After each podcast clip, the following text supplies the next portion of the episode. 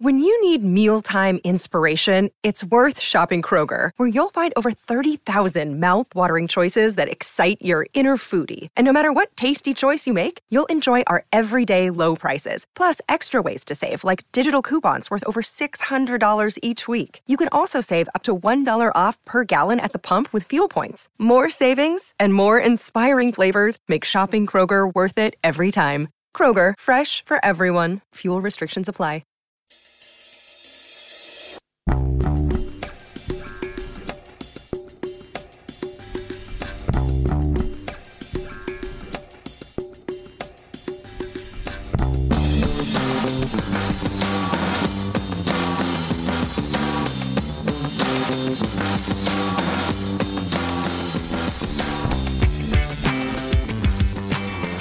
Welcome back to Celtic State of Mind. Yes, we are 60 seconds late. I'll take the blame. I'm Paul John Dykes, and I'm delighted to be joined on this Wednesday afternoon by Paddy Sinnott, John Hughes, and Patrick McGilp for an hour of Celtic chat. Thanks everybody for tuning in. Yesterday, YouTube had a wee issue, and uh, notifications, etc., were probably the only way you knew that this video was going live yesterday. Um, so that is giving me an opportunity to say, remember, and go on YouTube and click the notifications bell so that you never miss a minute of Celtic content. Paddy Sinnott, big game tonight. We've heard all the cliches getting rolled out.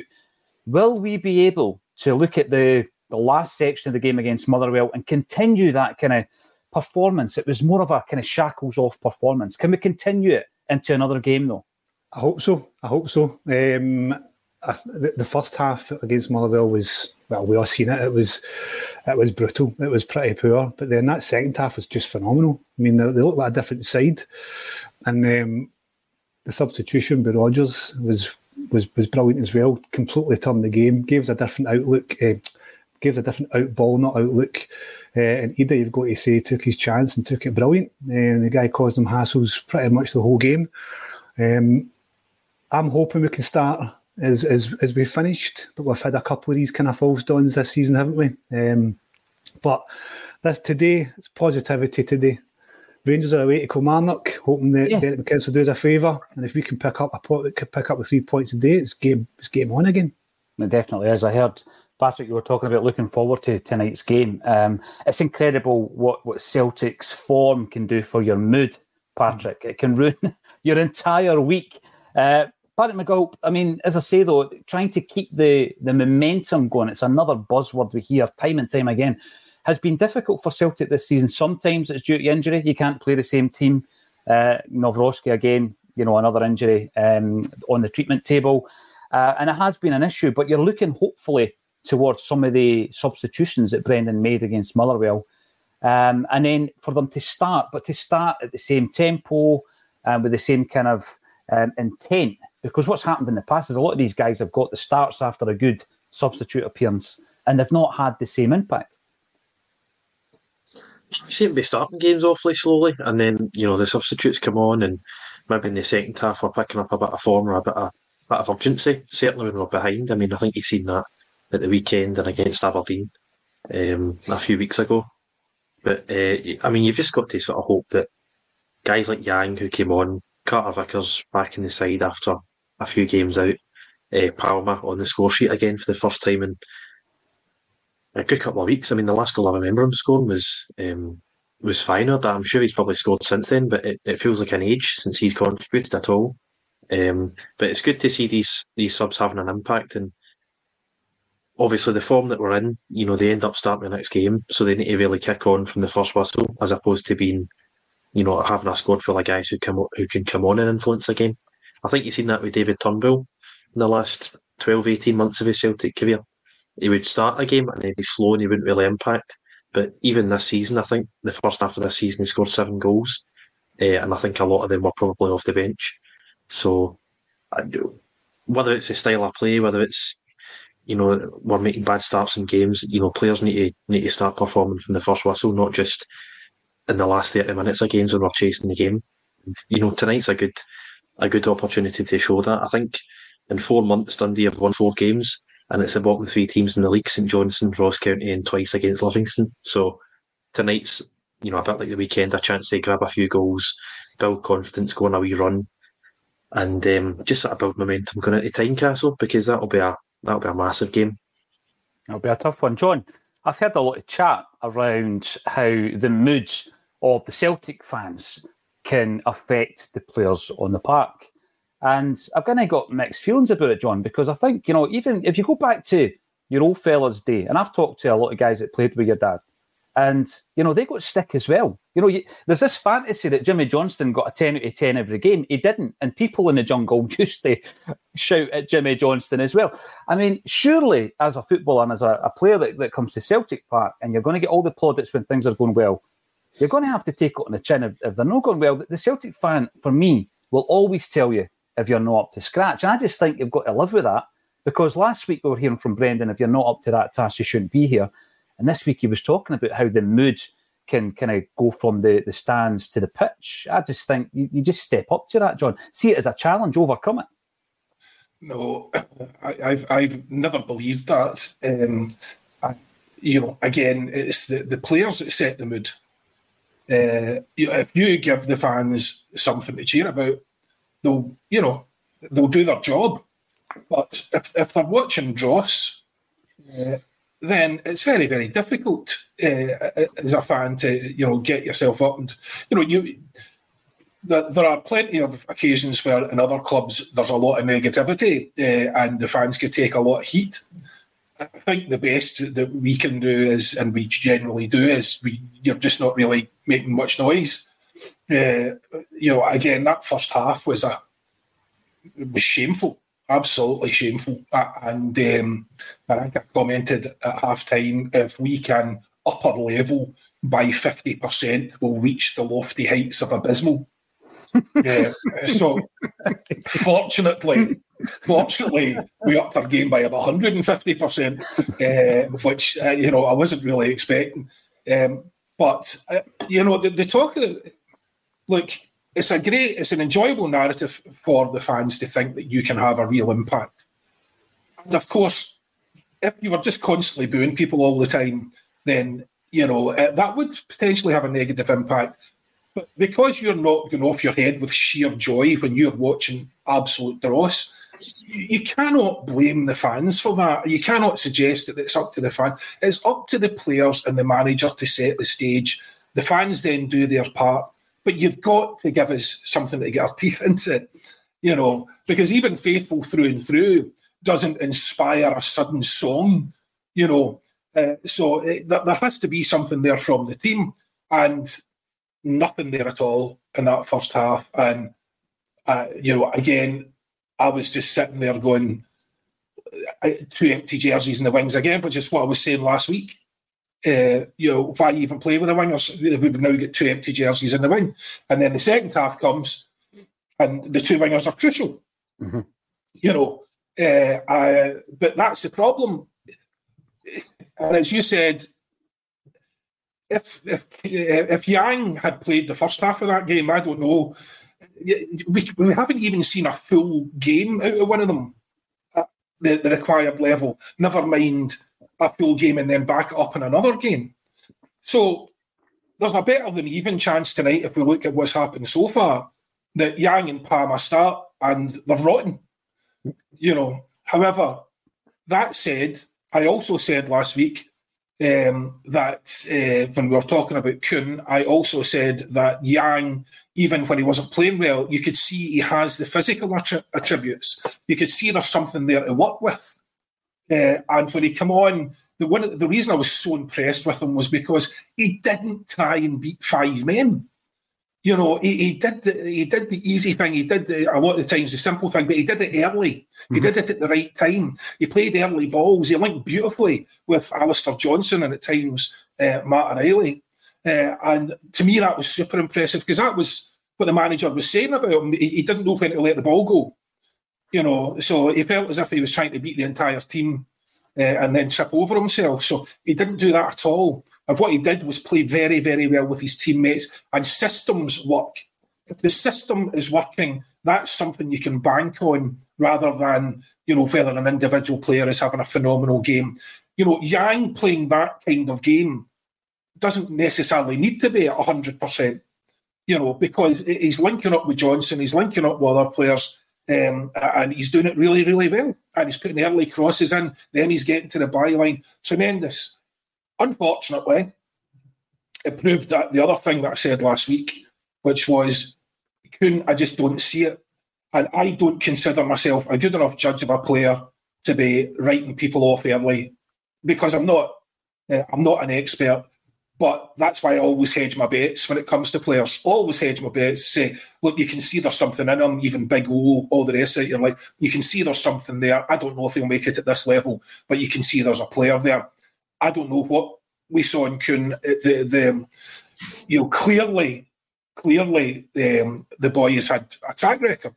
Mm, so yep. there must be something there. There must be something there. But as I said last week, he's the first player I've seen in a long time that I just can't see any redeeming qualities. He's small, he's weak, he's ineffective, he's scared, and he doesn't deliver. You know, and we, we spoke about it. You know, I even spoke about it, as, as you know, uh, you know uh, about the courage to continue creating. You need to have that, but to have the courage to continue creating, you have to create something first. You have to at least try something. Yeah. You know, and then if it doesn't work and you you go back into your shell, then that's not good. But you got to try something. I just, I don't see it. I, I think our only option really on that side now is Yang. Uh, realistically, Kuhn's been tried. I would much rather see James Forrest on the bench because we're pretty much guaranteed Kuhn is offering nothing, nothing at all. Uh, and I'd much rather see James Forrest on the bench. At least he brings experience. Uh, and uh, you know, if we if we had to you know, if you have to take Yang off and bring James on, at least you know he might not be uh, the, the match winner, but he'll not let you down. Uh, and I, I think Kuhn's an absolute liability at this stage. Maybe there's a player there in the future. I can't see it just now. But and again, this is I'm, I'm basically revising the whole of last week now because uh, basically what we were talking about was how many players we have that are at that stage mm. or that, that, there could be a player there, or that there might be a good player, or you know, well, you never know, you can't write them off. But we've got too many guys like that, you know, and they're not good now, and we need them to be good right now. Right now, you know. Yeah. So, but I'm, I'm, I'm really looking forward to tonight though, and uh, very much hoping that for the first time this year we can actually follow on from a positive performance with a positive start. I hope so, John. I mean, I'm glad we've uh, brought the wingers up because it's a whole conversation in itself. Paddy, I'm glad also that John mentioned James Forrest because he's been off the, the kind of radar really uh, since there was a bit of interest or the club were interested in moving him on in January. That story broke near the end of the transfer window. But when you look at the, the wingers we've got, I agree with John in that you've got to go with someone who's already bedded into the side. Kuhn isn't. Whatever happens with him in the future, I'd love to see him becoming a, a, a, contributor in the Celtic side, but he hasn't shown that he's going to do that yet. Some people at the weekend were saying it's not the winger's fault. We're not playing fast enough. We're not playing the ball fast enough to them. Why was it then that Yang was able to contribute effectively when he came on, Paddy? Because when I seen Kuhn, I, I do see a guy who's scared. He's scared to, oh, to take responsibility, yep. turns back on himself all the time, yep. doesn't want to take a man on. Um, so you've got to go with the impact, and I think at the moment the impact is Yang on the right. I the, the Kuhn thing fascinates me because you think coming to a, a club like Celtic with a three million pound move, you would be busting your gut to kind of impress, or or you'd be full of confidence. But the guy just looks a shadow. He just, I agree with you. He looks scared every time he gets the ball. There's no endeavour to go forward with it. It's as if when he comes up against a, a defender, he doesn't know what to do. Resell, so he passes it back. Um, the difference between him and Yang is I think Yang looked for it, whereas Kuhn doesn't. Kuhn, Kuhn just seems to kind of wait for something to happen. It's one of the it's one of the guys who looks as if he's looking for the ball, waves his arms, and then but doesn't really want it. It's, def, he's definitely hiding his low confidence. Um, and if you're sitting here telling us at the start of the season it would be Ryan and Yang into the last 10 games of the season to create it for us, you would be like, what the hell's going on? Do you know what I mean? Because even back at the start of the season, Yang looked like that. Do you know what I mean? He, he, he, looked, yeah. he looked like a player that didn't that, that, didn't have the confidence, didn't know what to do with the ball. And like John said, he would he would kind of try and take on a man and, and fire, fire himself. So mm-hmm. It's it's quite amazing. I thought Yang was really good as well when he came on. Um, he, he, he, just looked a bit sharper. He looked hungry. Um, and, and he, he, was creating as well, which is good. I think he created two chances when he, when he came on. He was all on for like thirty minutes, and he did more than that thirty minutes and couldn't have done the last three games. Um, so I, it's, it, it, it's it's kind of bemusing. Um, it's also bemusing the fact that we're talking about kind of bringing James Forrest back when he he was another one that was pilloried at the start of the season. Um, not not for what he contributes, I suppose, but because we're still using them. Um, when those days should have been gone maybe two seasons ago, should have had a replacement for Forrest. Um, I think Yang will start tonight. Definitely think he'll start tonight. Um, he, he, deserves to after his half an hour, and hopefully he can he can kind of link up with whoever starts up front um, and get us a few goals that we need because the goal difference is, is looking as if it might it might come into play at the end of the season. Yeah, I think so, Barry. And um, more than ever before, you've got uh, one eye on the other result as well. It's just what yeah. happens with a title fight. And, you know, I think it's a good point, uh, Patrick McGilp, to, to bring you in on this one with regards to Yang, because you could almost bookend the two games at Fir Park. I remember him having a really weak first half against Motherwell, and he was hooked at half time. So it was almost like a reverse of what happened at the weekend there. He came on and made an impact. He failed when he started uh, to make an impact against Motherwell. But I just put that down to the fact that he's been at the club now for what half a year. He's kind of bedded into the ways of the club, and, and I think he is grown into the player that he might be. Going back to what John says, that's not the type of player we need right now. So if Kuhn comes in and it doesn't look as though he's going to make an immediate impact, I just think you just take him out. The, you take him out the team, um, bench him or worse, because obviously I think if, if Forrest comes back in, we'll only need one right winger on the bench. Um, but I just think that you, have got to go with the form players right now. And yeah, if you had said to me at the beginning of the season that we're going in to yet another must-win game and, and Yang's the, the shining light down the right-hand side, I probably wouldn't have believed it. But he is. He's bedded in. He's settled in now, and he deserves a start for me. Patrick, what's your thoughts? Yeah, I think you know you've got to be got to go in the form player, and uh, you know obviously we we don't have many of them, so you have to go with the ones that you have at the moment, the the sort of the run that we're on. But if you go back to late September when that when that first Motherwell game happened. Um, you know, he'd only been in in the building in the country maybe two months or something. Uh, young guy, obviously, and you can see he's got talent. You can see he's got skill. You know, fast player. Um, I mean, it, they can be quite a thuggish team at times, Motherwell, and mm. I, I, I, think I remember quite a lot of really harsh tackles early on in that game, and I think it was probably taken aback, maybe a bit fearful, a bit scared to sort of play his own game, and he's obviously struggled. He, he, got the goal in November against Aberdeen, um, but he struggled to sort of retain his place in the side. And then, you know, I think Rodgers was talking about, you know, when to release the ball and decision making and things like that. And obviously, he's a young player, so he's going to learn that over time. And you know, we've seen it the the Kelly game. He tries to cut inside one too many times. We lose the ball and then we concede. So it, has been a bit up and down for him, but he's obviously. Uh, massively involved in the two goals that we score in injury time at the weekend. And, you know, I, I think he's looked positive in spells. It's just about getting that consistency. And it's hard for a winger because obviously you're taking that chance every time you're on the ball. But as long as you're you're popping up with the odd goal, the odd assist, a bit like Palma was in the first half of the season, even if you're maybe not excelling like Jota was for two years, as long as you're contributing, I think, you know, that's certainly enough to get us over the line this season and enough to get my starting place in this squad because, um, you know, as you say, guys like Kuhn, again, you've got to question the decision making at the, at the sort of upper levels at the club, given a guy like that five and a half years. I mean, mm-hmm. The, the, guy, I don't think he stayed more than two years at any club. He keeps on working his way down and down. Bayern, uh, I think we got him from, was it Rapid? We we bought him from. Yeah. Uh, and we're giving the guy a near, near enough a six year deal. And you know, you wonder how long he's going to be hanging about the place now. Uh, whether we're ever going to get rid of him. So no, I would I would go with I would go with Yang.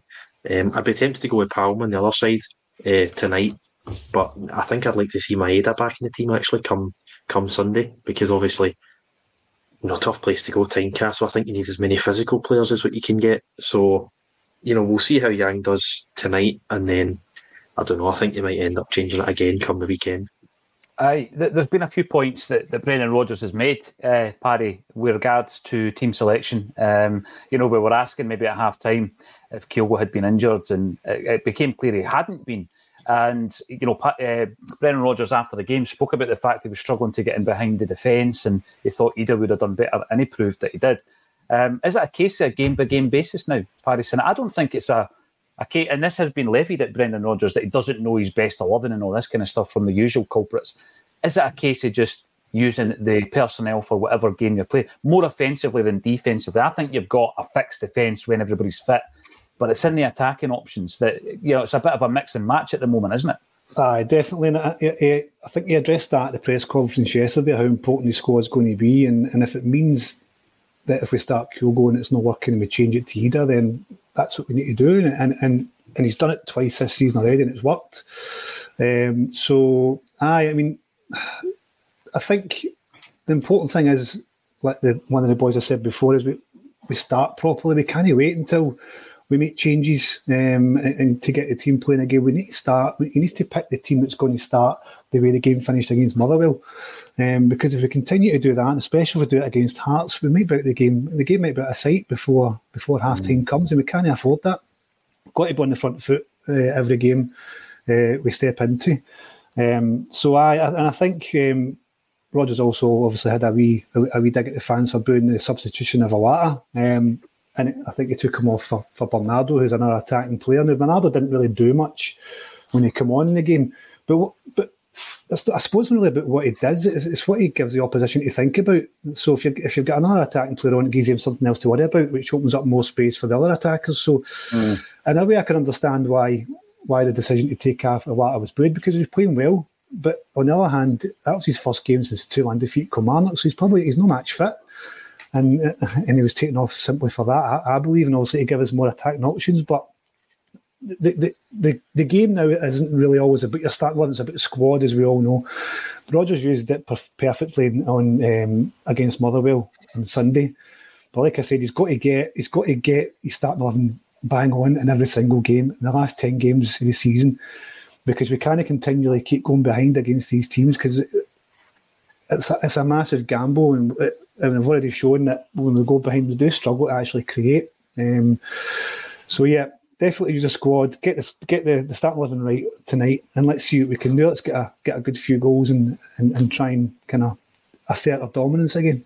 But do you not think? Uh, do you not think, Parry, that the the reason the fans booed uh, wasn't a, tactical sub? It was because Iwata was the only person in the midfield that was having a good game. That's what I said, John. I, know, I mean, he was the only person in the midfield. So what the fans were basically booing is take Matt O'Riley off take Calmack off. Do you know what I mean? But, I, I, because they're too, they're too scared. They're basically booing because they thought the manager was too scared um, to make that, that decision. I can understand that, right? Because uh, the, the, first 45 minutes, O'Riley was anonymous, and he's probably been anonymous the last couple of games, to be fair. Um, but then if you take off O'Riley, you're taking off one of your attacking threats. And he got into the game when Iwata was taken off. He, he came onto the game towards the end because I was actually writing up I was, I'd actually started writing up my piece in Six Seven Hail Hail for the, the three things that we learned, and I'd already written about O'Riley and how he's anonymous, and then obviously I was, I was writing the, the, the, piece for a draw, and then obviously we got the two goals at the end, so I had to rewrite the whole bloody thing again. that I had to do against Kilmarnock last week because I thought we were going to win against Kilmarnock. So, but if they're taking off O'Riley, he's taking off another attacking threat, and I think I, yeah, I mean, I, I, I don't. I, I, the issue is, isn't it, really? that it's not really O'Riley. You can't take Matt O'Riley off because no. he still has magic in his boots. He can Aye. still create something. Yeah. Even, even if it's one moment in a game, he can still create something that no one else can. So then, really, you're into you're going to swap out your captain for Iwata.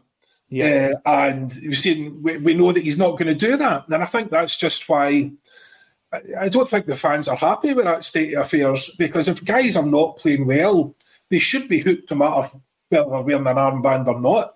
But anything uh, is, John, McGregor yeah. can also do that as well. He can also pin that pass through. He can also create that kind of space in the middle of the park, whereas Iwata, I suppose, is more of the, the holding player. Do you know what I mean? We were at a position against Motherwell where we had most of the ball, we were attacking most, so it made sense to kind of take off a defensive minded player, bring on another attacker to go for the win.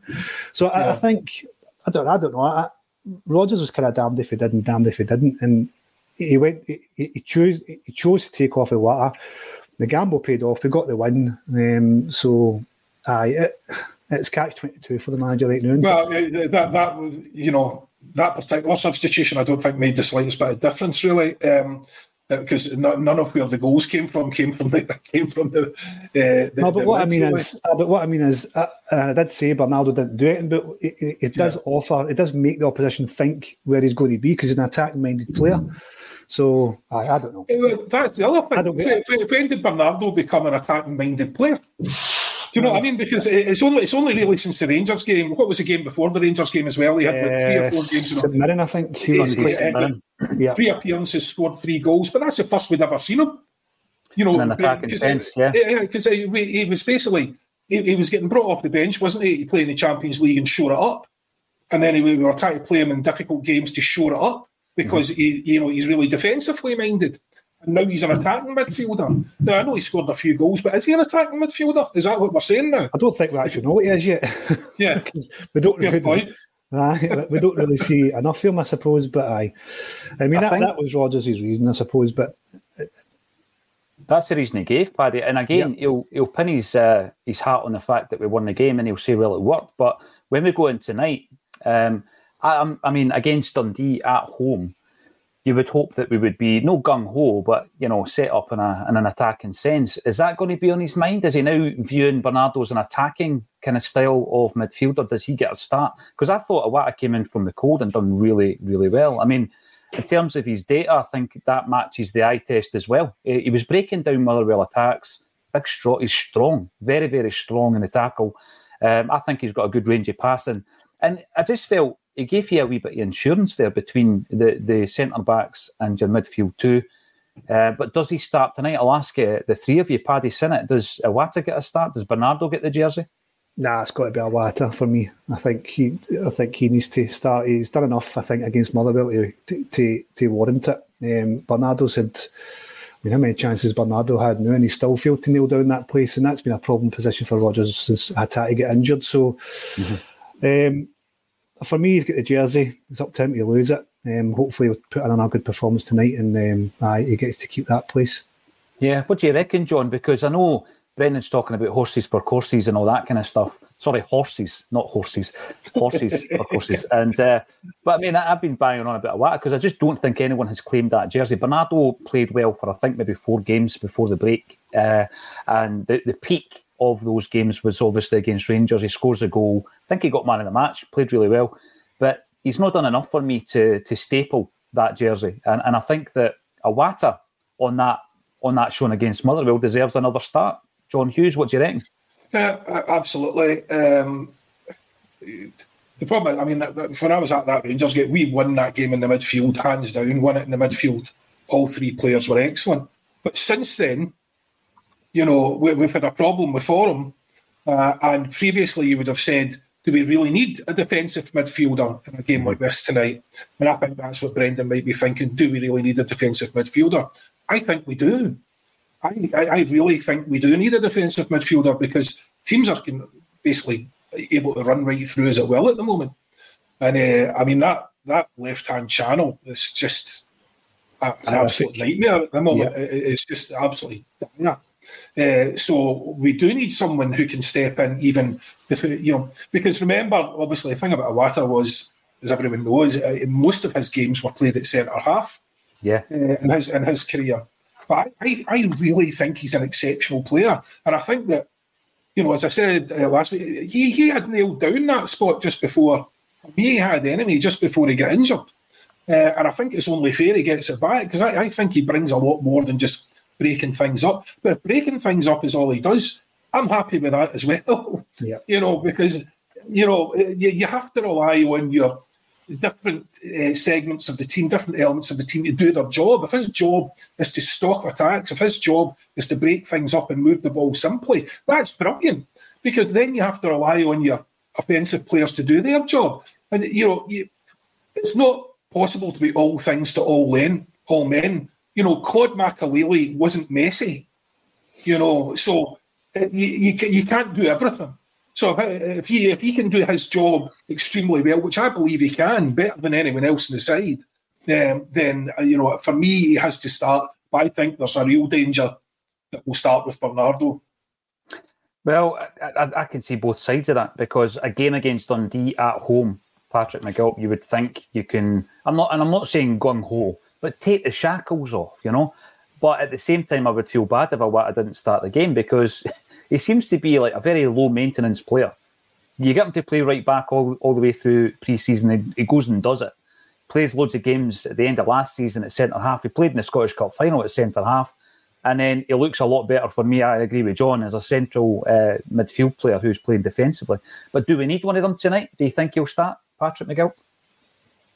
I hope he starts. You know, I quite like him. I've quite liked him. You know, the last 10, 11 months. Um, ever since Moy picked up that injury in March last year, and he came in, he played really well against Rangers. I remember at Parkhead, and I didn't like him at centre half personally. Um, but I, I, I really like him as a defensive midfielder and um, I, I, would put him in there. I thought he played well um, at the weekend. I know a few people have said he looked a bit slow and a bit ponderous, but I don't know. Maybe that's just the team as a whole this season, and not only that, as as Paddy said, his fitness isn't the best. He's you know he's not played since uh, Killie, I believe you said it was Paddy. Yeah. And you know Paul Bosas in the comments says, you know Manchester City play a defensive midfielder every game, and it doesn't mm. harm them at all.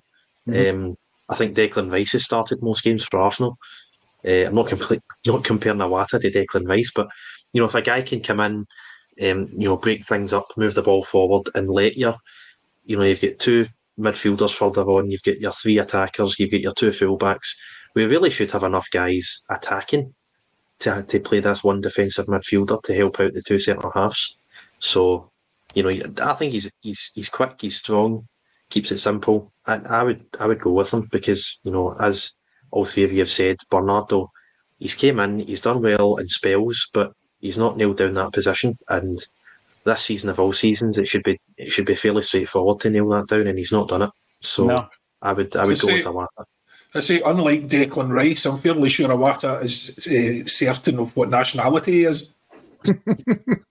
yes, that's right. Uh, of course, we could have signed Declan Rice. That was a wee classic uh, Brendan Rodgers moment. I want to touch on on the Rodgers um, saga that that kind of developed after the game, speaking uh, obviously to the BBC after the game, and it looked for me. I'm not going to get into the the ifs, whys, and buts because we've kind of discussed that to death, Paddy. But I, I want to more focus on the way that uh, the the mainstream media reacted to it. You know, on social media, but also on all their their usual channels and platforms. You know, before you know it, Brendan Rodgers is getting called a dinosaur, I felt as though there was an element of opportunism to just dive in on Brendan and create bad headlines for Celtic. And I, I don't think that I'll be alone in saying that, Paddy. But you know, it was a, for me. I felt it was a very, very cheap effort by a lot of uh, platforms to have a dig at Celtic and to have a dig at Brendan Rodgers. What was your thoughts, Paddy, as you seen that developing? I think they just proved Brendan Rodgers right about a narrative, didn't he? About a, a, the narrative the media has against Celtic. Listen, I, whether you think it was right or wrong what he said, um, that, that was definitely, it looked to me, my own personal point of view, as a mountain at a molehill. Um, and when you look at John will probably know this better than me because where he lives, apparently that's common vernacular in Northern Ireland. And, um, the way Rodgers speaks and he says, "Look, I just think I the whole the whole thing was blown out of proportion. Um, it was it was designed and it, and and it's been going on for what three days now until Rodgers kind of put it to bed yesterday. Um, I I would rather just focus on kind of how he's going to make this team better than, than focus on a media agenda against our club. Yeah, yeah, you're right, and it did. It, it, absolutely underlined what Brendan's been saying, John. And I think yesterday we were talking about a siege mentality and how we should feed off it and just say, listen, we've seen it developing uh, in front of our eyes over the last couple of days. That's what you're up against. Let's prove everybody wrong. Let's just keep our own backyard in order, John. Um, but you're not surprised when these things happen, are you? Because we've seen it happen before. Well, I mean, for such an egregious transgression in language, I mean, I was thinking he should have been summarily executed or possibly publicly flogged. You know, I mean, what a disgrace! What an absolute! Oh my God! Oh, gee, I'm sure we were all devastated in our lives to, you know, have to deal with this, to have this impacting upon us. It was, oh, it's just awful. What a load of nonsense. Mm-hmm. You know, and but I think what the media have found out, there's been a public shift away from like the, you know, I consider myself woke. I consider myself, you know, socially aware. but there is an extreme element uh, where you get the sort of cultists, but you also get people with an agenda trying to take advantage of something. Mm. Uh, oh, yeah. look, look at that! Look at what he said. Did you see that? No, who, who are you? Oh, you're Rangers fans, or you know, uh, whoever it is. The, the, the one thing you have to start with was was the person who we spoke to offended? No. So why are you offended then on their behalf? You know, are you now just taking offence on other people's behalfs?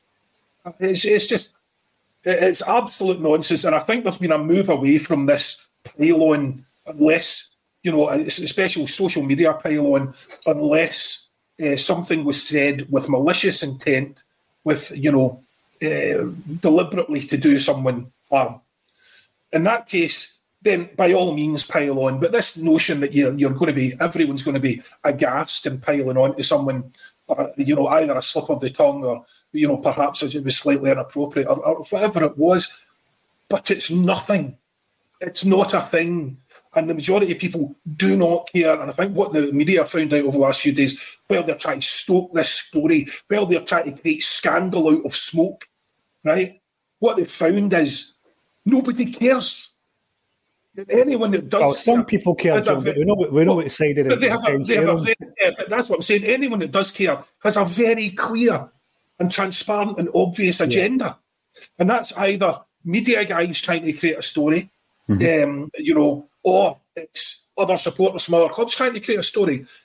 It, ask a normal punter from uh, that isn't from Glasgow if they care. Nobody cares, right? It's not a big enough deal to make a three day story out of it. I thought it was absolutely ridiculous the way it was treated, as if this was some huge transgression. You know, and, and it is common parlance here. Now, I say it all the time. I finish most half my sentences with good man or good woman, right? Now, I say I only say good girl, but I, I don't like saying that because it just uh, exposes how old I am. Uh, you know, so but it would it would be more appropriate for me to say good girl and good woman half the time, you know. But I, I use that language um, a, a, lot of the time, and it's it's not as you know. So when you take that basis to it as well, it's even less of an offence because he just you know maybe he should have said good woman. Which she wouldn't have been. Nobody would have been offended at that, surely. You know, uh, and it's just uh, the inference, the condescending uh, part of you know saying girl, but it's, it is relatively common here, and. Um, you know, I, I, just don't see, and even if it's not, it doesn't matter. The the lady in question was not offended. She, you know, so what's everyone else's problem? Yeah. Yeah. You've got the White Knights coming along to try and defend. Yeah. Uh, and the thing as well, with regards to, it, I felt that the audio was slightly different than watching the interview uh, visually as well. Had it been edited to to really make a, a play on the good girl? Because I, I heard it twice when I heard the audio, and when I watched the interview back, I think I said it once. But hey, um, who would do that to make Brendan Rodgers look bad? I'm going to ask you, Patrick McGilp. How do you think he dealt with it yesterday? I thought he uh, shut it down pretty well. Yeah, yeah, I, I thought it was, you know, just sort of brush it aside is uh, how I wanted them to deal with it, and he sort of done that. You know, he sort of went on a bit talking about the, the movie that he'd got the team to that. watch. I love that. that. That's what we want typical, Brendan. I wanted him to stand up and show everybody his bell. I wanted him to go the full hog. This is Get the three envelopes out. Yeah, man. uh, I naturally in typical Brent style, you know, he sort of took it a wee bit too far and went on a bit too long. But he's, I mean, he, he was talking about how he isn't that type of person. You think to yourself, it, it, that eh, it's so far removed from that. It's so far removed from what people are trying to make it out to be. Like as John said, I think it was was it Jane Lewis who interviewed him. Um, she personally wasn't offended. So where's all this outrage? I think you know the people who are printing the headlines and talking about it online, they're outraged on behalf of someone that they think exists somewhere just to write a bad story about the Celtic manager or just to write any story about the Celtic manager. And yeah, I thought he dealt, dealt with it quite well, just sort of move on. You know, I, I went into work yesterday. I, it was often Monday, went in yesterday, and I couldn't believe people were still talking about it because I thought it's it's just a totally normal, you know, it's nothing major at all. Um, but you know, I'm glad we can move on, and you know, just about everyone out there can see sense that you know, he's, he's it's just a slip of the tongue. It's just part of his dialect. Yep, Uh, the, the fact the fact that you can get a, a talking head, you can pay someone from somewhere or find someone from somewhere to make a comment, does not make that comment valid. You know, if you go and get a comment from Sandra from the ultra feminist group, All Men Must Die, you know, that doesn't make it a valid comment. Do you know what I mean? It- it- just because they can find people like that. The, the, the comments, this, this is it. Normal people have normal lives mm-hmm. but where this stuff just doesn't matter, doesn't matter at all. And I think that's what they found out. I think most people just don't care. yeah, I just didn't found it quite- that reaction. I found it quite incredible what, what the media decided to get offended about this this week when there's certain other things get shouted for the stands that they, they're quite happy to turn a blind eye to. So I, I just found the whole thing incredible, absolutely incredible. Yeah, absolutely. And by the way, thank you everybody for getting involved. 1100 live on this Wednesday afternoon. As I say, there was a wee issue with uh, the YouTube yesterday. It wasn't ACSOM, it was YouTube for a few hours. So to make sure you never miss your daily dose of ACSOM, um, hit the notifications bell, subscribe to the channel, give us a big thumbs up as well. Paddy Lavery, always an absolute pleasure. Afternoon to you. I hope you're well. There's there's Big John twice Oh, on the he's screen. he's There he is. Look at that. In the avatar, John. There you are. What's There you that? are. Right, sure, you've made it. You've made it. You're in someone else's avatar. Nice one, Paddy. Nice one, Paddy.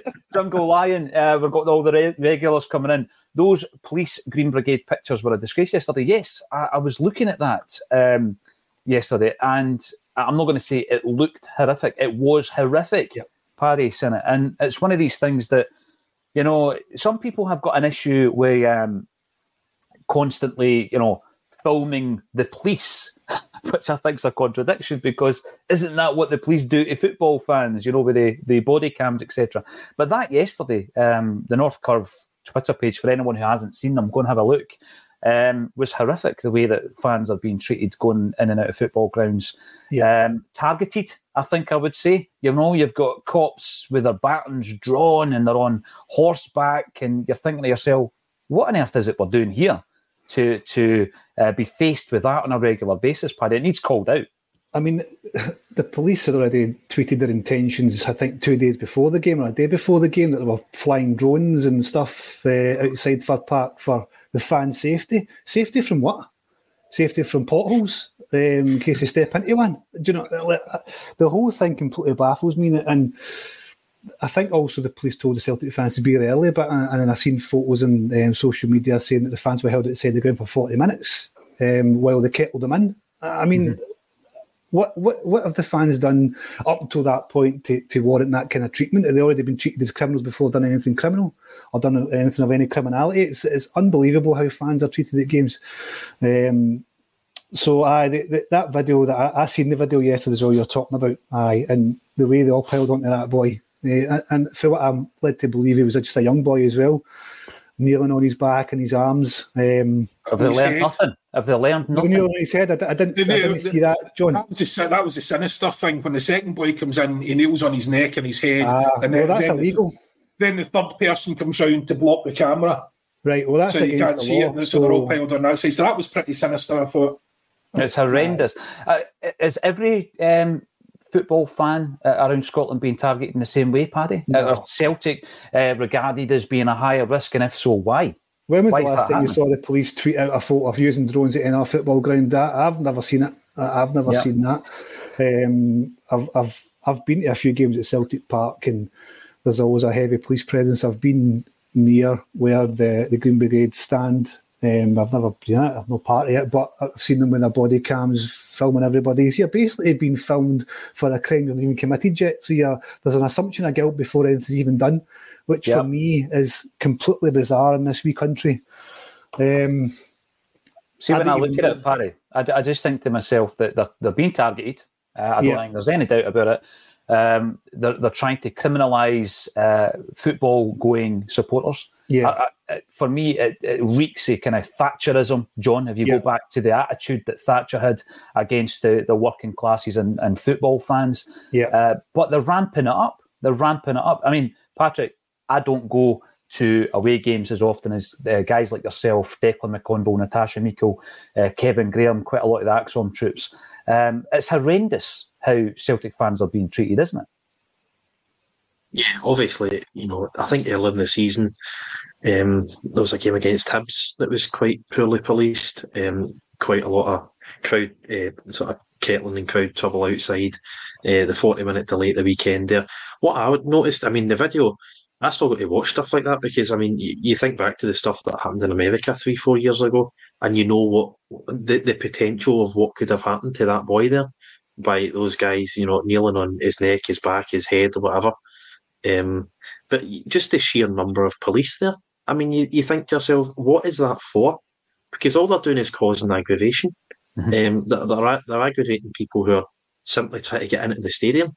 I mean, the vast majority of people there, I'm sure there's one or two idiots, but the vast majority of people there are just trying to get into the away end. And they make it difficult by putting up these barriers, having police horses. I don't understand what that's for, how that can possibly serve any benefit in the modern age, having guys on horses. Probably call um, it a pet or something. Call it a what, Paddy? Uh, a petting zoo for the fans.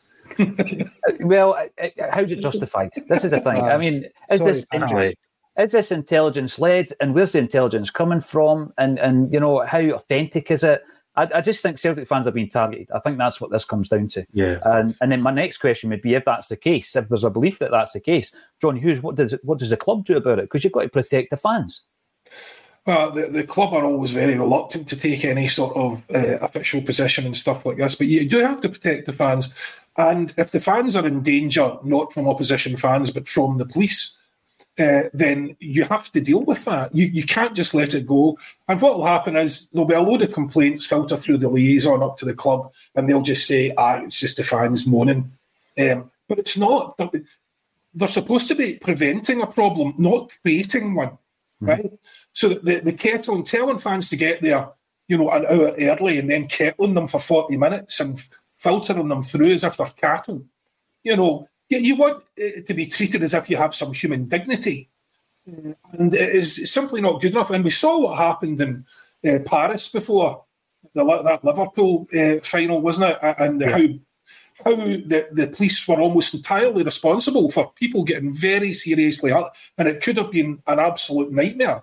Um, so the the police, um, you know, again, I don't want to, you know, uh, libel all police officers because that's obviously not the case. But you know, I have dash cams front and back on my car, and if I thought I was going to be uh, having any interactions with the police, I'd be recording it. Because the one thing you see from social media constantly is you cannot trust a word they say and they will fit you up in a heartbeat to suit their narrative, right? So, and I'm not like anti-police or anything like that. The police have a job to do, but I still I, I wouldn't trust them in a situation like that. Would you say where they've come in there uh, and they, have come in there with a, a, an agenda?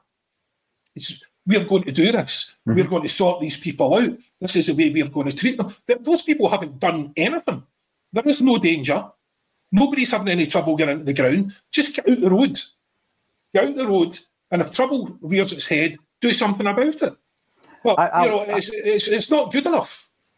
You know the offensive behaviour at the Football Act, John. Uh, the only piece of legislation oh, to be geez. revoked in Scottish legal history, and you look at that and you think, right, the only reason that existed was to justify the attendance at football games of the police because it's a money making endeavour. They make money by being there. Now, obviously, the legislation was revoked, so they now need to target somebody else, Paddy. They need to justify their existence to ensure that they go to as many games as they possibly can. And, you know, Scottish football was looking at non policed football games. You know, it works all over the place. They were looking at um, ramping up the stewardship and making police. Uh, basically be remote from the ground just in case, you know, so yeah. they get about their business, but, you know, they do have everything in place in case something was to kick off. But I just think they've ramped it up to justify their presence so that they can continue making money from Scottish football. I mean, the, the only job the police should do, in my opinion, is to make sure that the, the, the home and away fans don't mix outside the stadium. That should be the, the main thing. Um, but even at that, I mean, when's the last time you saw any trouble within a stadium between any fans, especially home sets of fans. I, I kind of recall, even even in a, in a, Glasgow Derby game, I can. I mean, obviously, we, we can talk about obviously the bottles not getting thrown at Ibrox, but I don't remember serious, proper crowd trouble at, at any time at Celtic Park for. I mean, I'm 47, so God knows how long. I, I, I don't know. I mean, stewards should be enough to, to help kind of police. Fans kind of tend to police themselves as well as as well anyway. So to have that amount of police in attendance at a football game for me is just a nonsense, an absolute nonsense.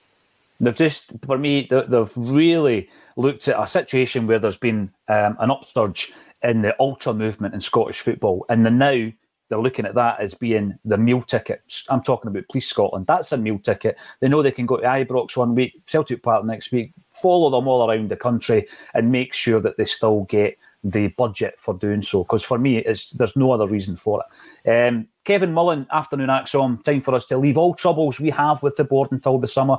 We have double to win. Let's get behind the team on the hoops. John, it's funny how we, we talk about how um, when things are going bad, obviously we, we focus on the board, the, the lack of recruitment. We really do very quickly turn into, right, we need to win these games now. Let's put that to the side. We'll come back to that in the summer. It's incredible how quickly we do that, isn't it? Well, it's. I mean, I'm absolutely buzzing for tonight. Yep. I said to you last week, I was buzzing for that game. Um, but then, you know, if you'd asked me at half time, you know, I, w- I was going to take a, a, a, long walk off a short plank. You know, it, it was that, it was horrific. Um, so and now all of a sudden, you know, we, we have that performance and it's fantastic again. I just, I thought it was there was real positives in that for me. It's not just a, blind sort of oh well, you know, there was real positives in that for me. Uh, you know, the, the two main ones being Yang and Idah and Idah in particular. Uh, because up until that point, I hadn't seen anything. I mean, he didn't look as if he could score a goal from open play. Uh, but then to score those two goals. So basically, he scored a certain, you know, absolute bullet, you know, just fantastic. Mm-hmm. And then he stole Kyogo's goal. You know what I mean? So if, if that's that's the kind of ball, and Kyogo had been waiting for the whole game, then he was there to get it. I didn't. I, I wasn't convinced he could do that because mm-hmm. he'd missed, apart from the two penalties, he'd missed a good few sitters so I, I thought that was now on the, the positive again is if Maeda has his shooting boots on, you know, preferably this time he'll be able to tell the difference between when he should use his boots and use his head, you know, rather than you know if he's going to dive at sitters and miss them. Um, but you know that game could have been a bit more comfortable. Um, but Big Idah, I think that's really, really encouraging. That was very Giakoumakis like at his peak. He looked that that was such a good header. I mean, he just bodied those boys. Uh, it was um, fabulous bit of skill, um, and the, the, second finish was brilliant. Uh, and so I think there's real cause for hope there uh, because when I was pushing like four four two, and there's still a very strong argument for that. I was saying that you know the Idah is just the target man to get Kyogo into the game. Mm-hmm. Then that is a price we have to pay to get Kyogo into the game. But what makes you very, very effective as a target man is the threat of actually being able to score goals yourself. Yeah. You know what I mean? And that's, uh, you know, because if he's just standing up there linking play with Kyogo, you know, they're not that worried about him. But if he's scoring goals like that, that's phenomenal. That is absolutely phenomenal. And it really does. We're almost certainly going to drop Kyogo, though, aren't we? We're almost certainly going to go 4 3 3 and drop Kyogo. Uh, and I would just love to see some way we could do a 4 4 2. And I know Yang and Palma, you know, will, will go on and get their chance. Uh, I'm fairly confident they'll go on and get their chance. But, you know, they again, there's a risk that they'll just not be consistent. Um, so, you know, if Bernardo is good enough to come on and we have to take the best player on the pitch off to put him on, why not play all four of them? I know. And play Idah and Kyogo up front. You know, Yang was good. Will he be good this time? Don't know. Palma was good. Will he be good this time? Don't know. You know, it's it's a fifty. It's a coin toss. I know. I think tonight is, is one of the opportunities, though, John, that he could try that because Brendan, I'm talking about. You're looking at the um, the way that Taylor and, and Johnston played in that second half as well. You know, much higher line. Uh, the ball from Taylor to Idah for the, the headed goal that you were talking about, John, I thought was brilliant. I mean, you you were going Sutton esque goal. I was going Tosh McKinlay esque cross from Greg Taylor. Uh, I loved that. I loved a wee bit of that. Um, quite a few other points I want to run through before we uh, wrap up. Brian Degnam was on the other week. He was talking um, about the Shamrock CSC that he is involved in. I love a bit of activism, of course. And we've got uh, Brian Degnam involved in the supporters club there down in Swindon. And what they're doing, let me just bring this up Sunday, the 3rd of March. Uh, doors open 11 a.m., 12 p.m. kick-off. The Kop Bar in Swindon. They're obviously going to be watching the Celtic versus Hearts game at Tynecastle. Should have been Hearts versus Celtic. And there's going to be an Easter egg collection because they're supporting the Swindon Food Collective. So fair play to Brian and the troops for that one. Um, there was a story breaking, Patrick McGilpole. I wanted to know what your thoughts were on Bournemouth and the um, the stake of Hibs that they've bought. Obviously, in recent times, there's been a lot of uh, discussions around dual ownership, and uh, Scottish uh, authorities realise that maybe it's a good thing for Scottish football for an English club to be involved in some way. Um, and I'm looking at Bournemouth and Hibs and maybe some kind of uh, flow of talent either way between the two clubs, strengthening another Scottish club in the top league.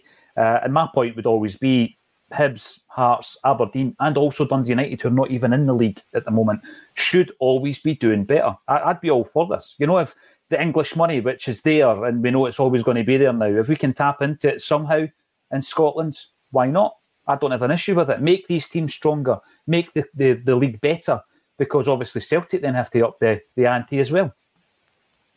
Yeah, I, I don't think it can be a bad thing. Um, know, they're not in it to, you know, asset strip or take any money out of Hibs. They're obviously going to want to invest and make Hibs better and sort of increase their value.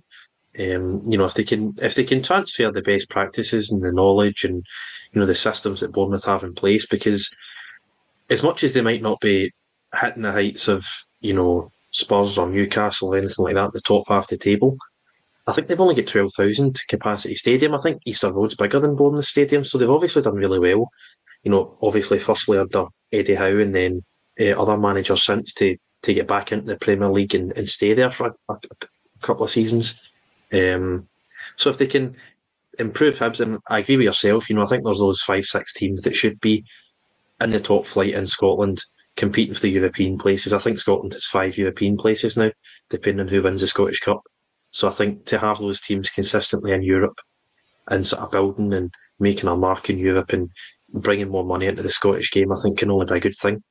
I don't think it'll be a, a Chelsea or a Newcastle or a Man City where, you know, guys come in and start splashing the cash and they're going to challenges for the title. But, you know, if they can improve Hibs and be more consistent in the top half and bring those best practices and even bring players up on loan, you know, this the, the way we've done with Man City's players, um, sort of form a relationship with a team in a bigger league with more money.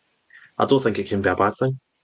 No, I, am all for it because I just think that you know that there's so much things about the Scottish game that are wrong, Paddy. But there's one thing, and that's the fact that it's so well supported by fans. You know, you look at the the attendances; it's almost an anomaly, really, uh, how well supported Scottish football is, and that's why it angers me a bit that you've got authorities and such as the police who have been discussing who try to infiltrate the game um, and target fans and, and all this kind of stuff. They make it as difficult as possible to be a football fan.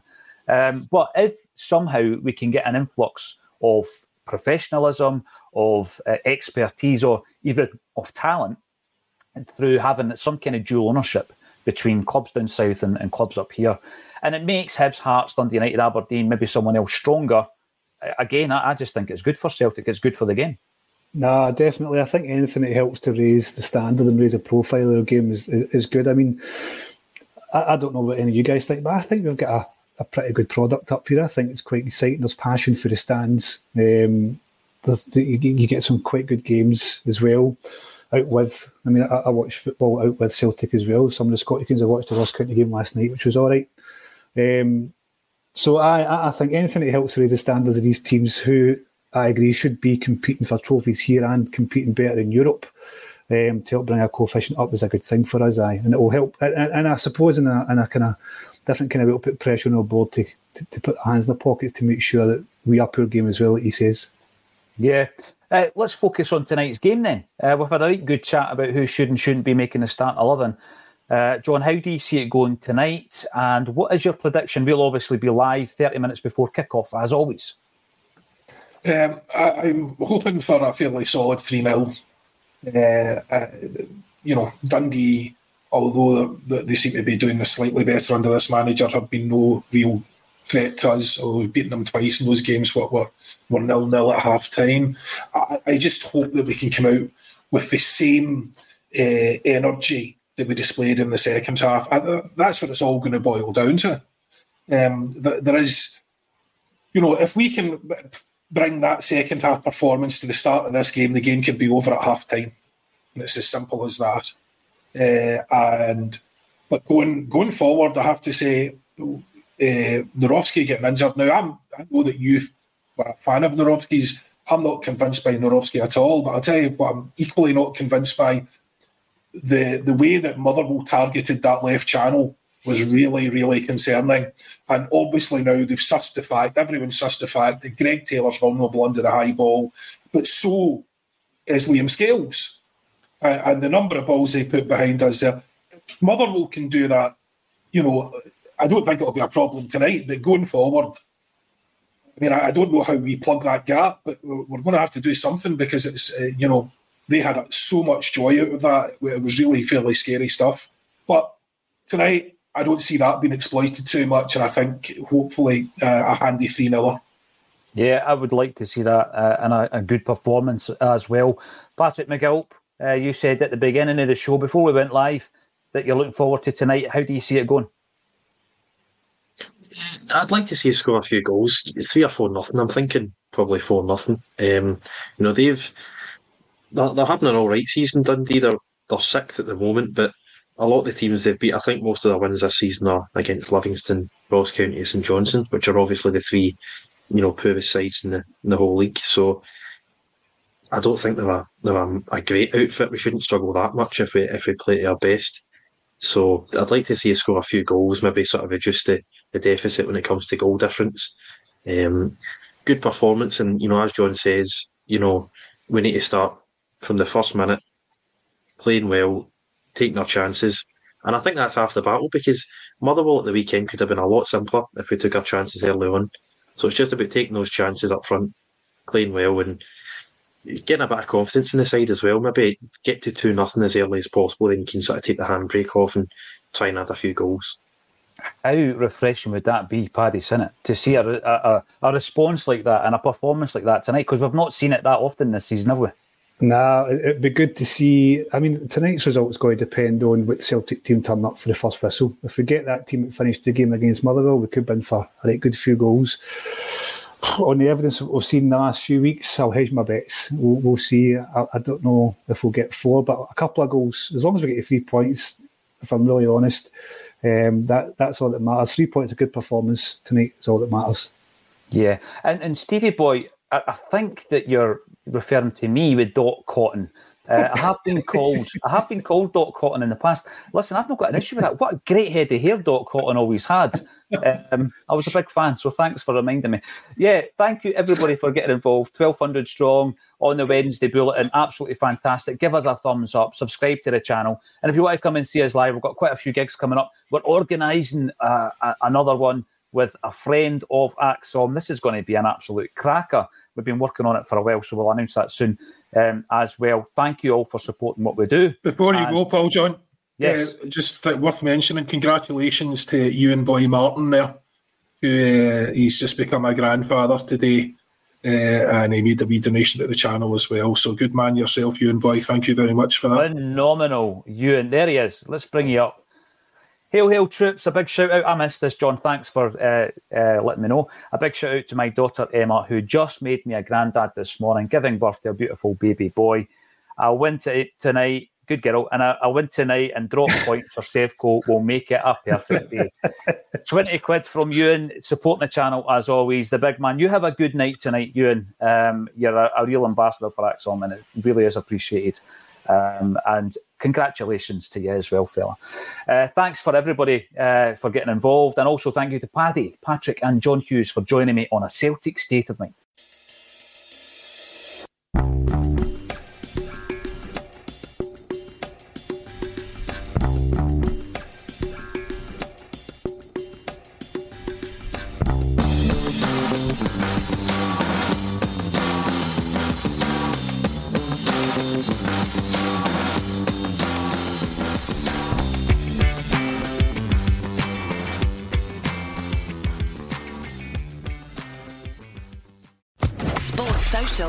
Network.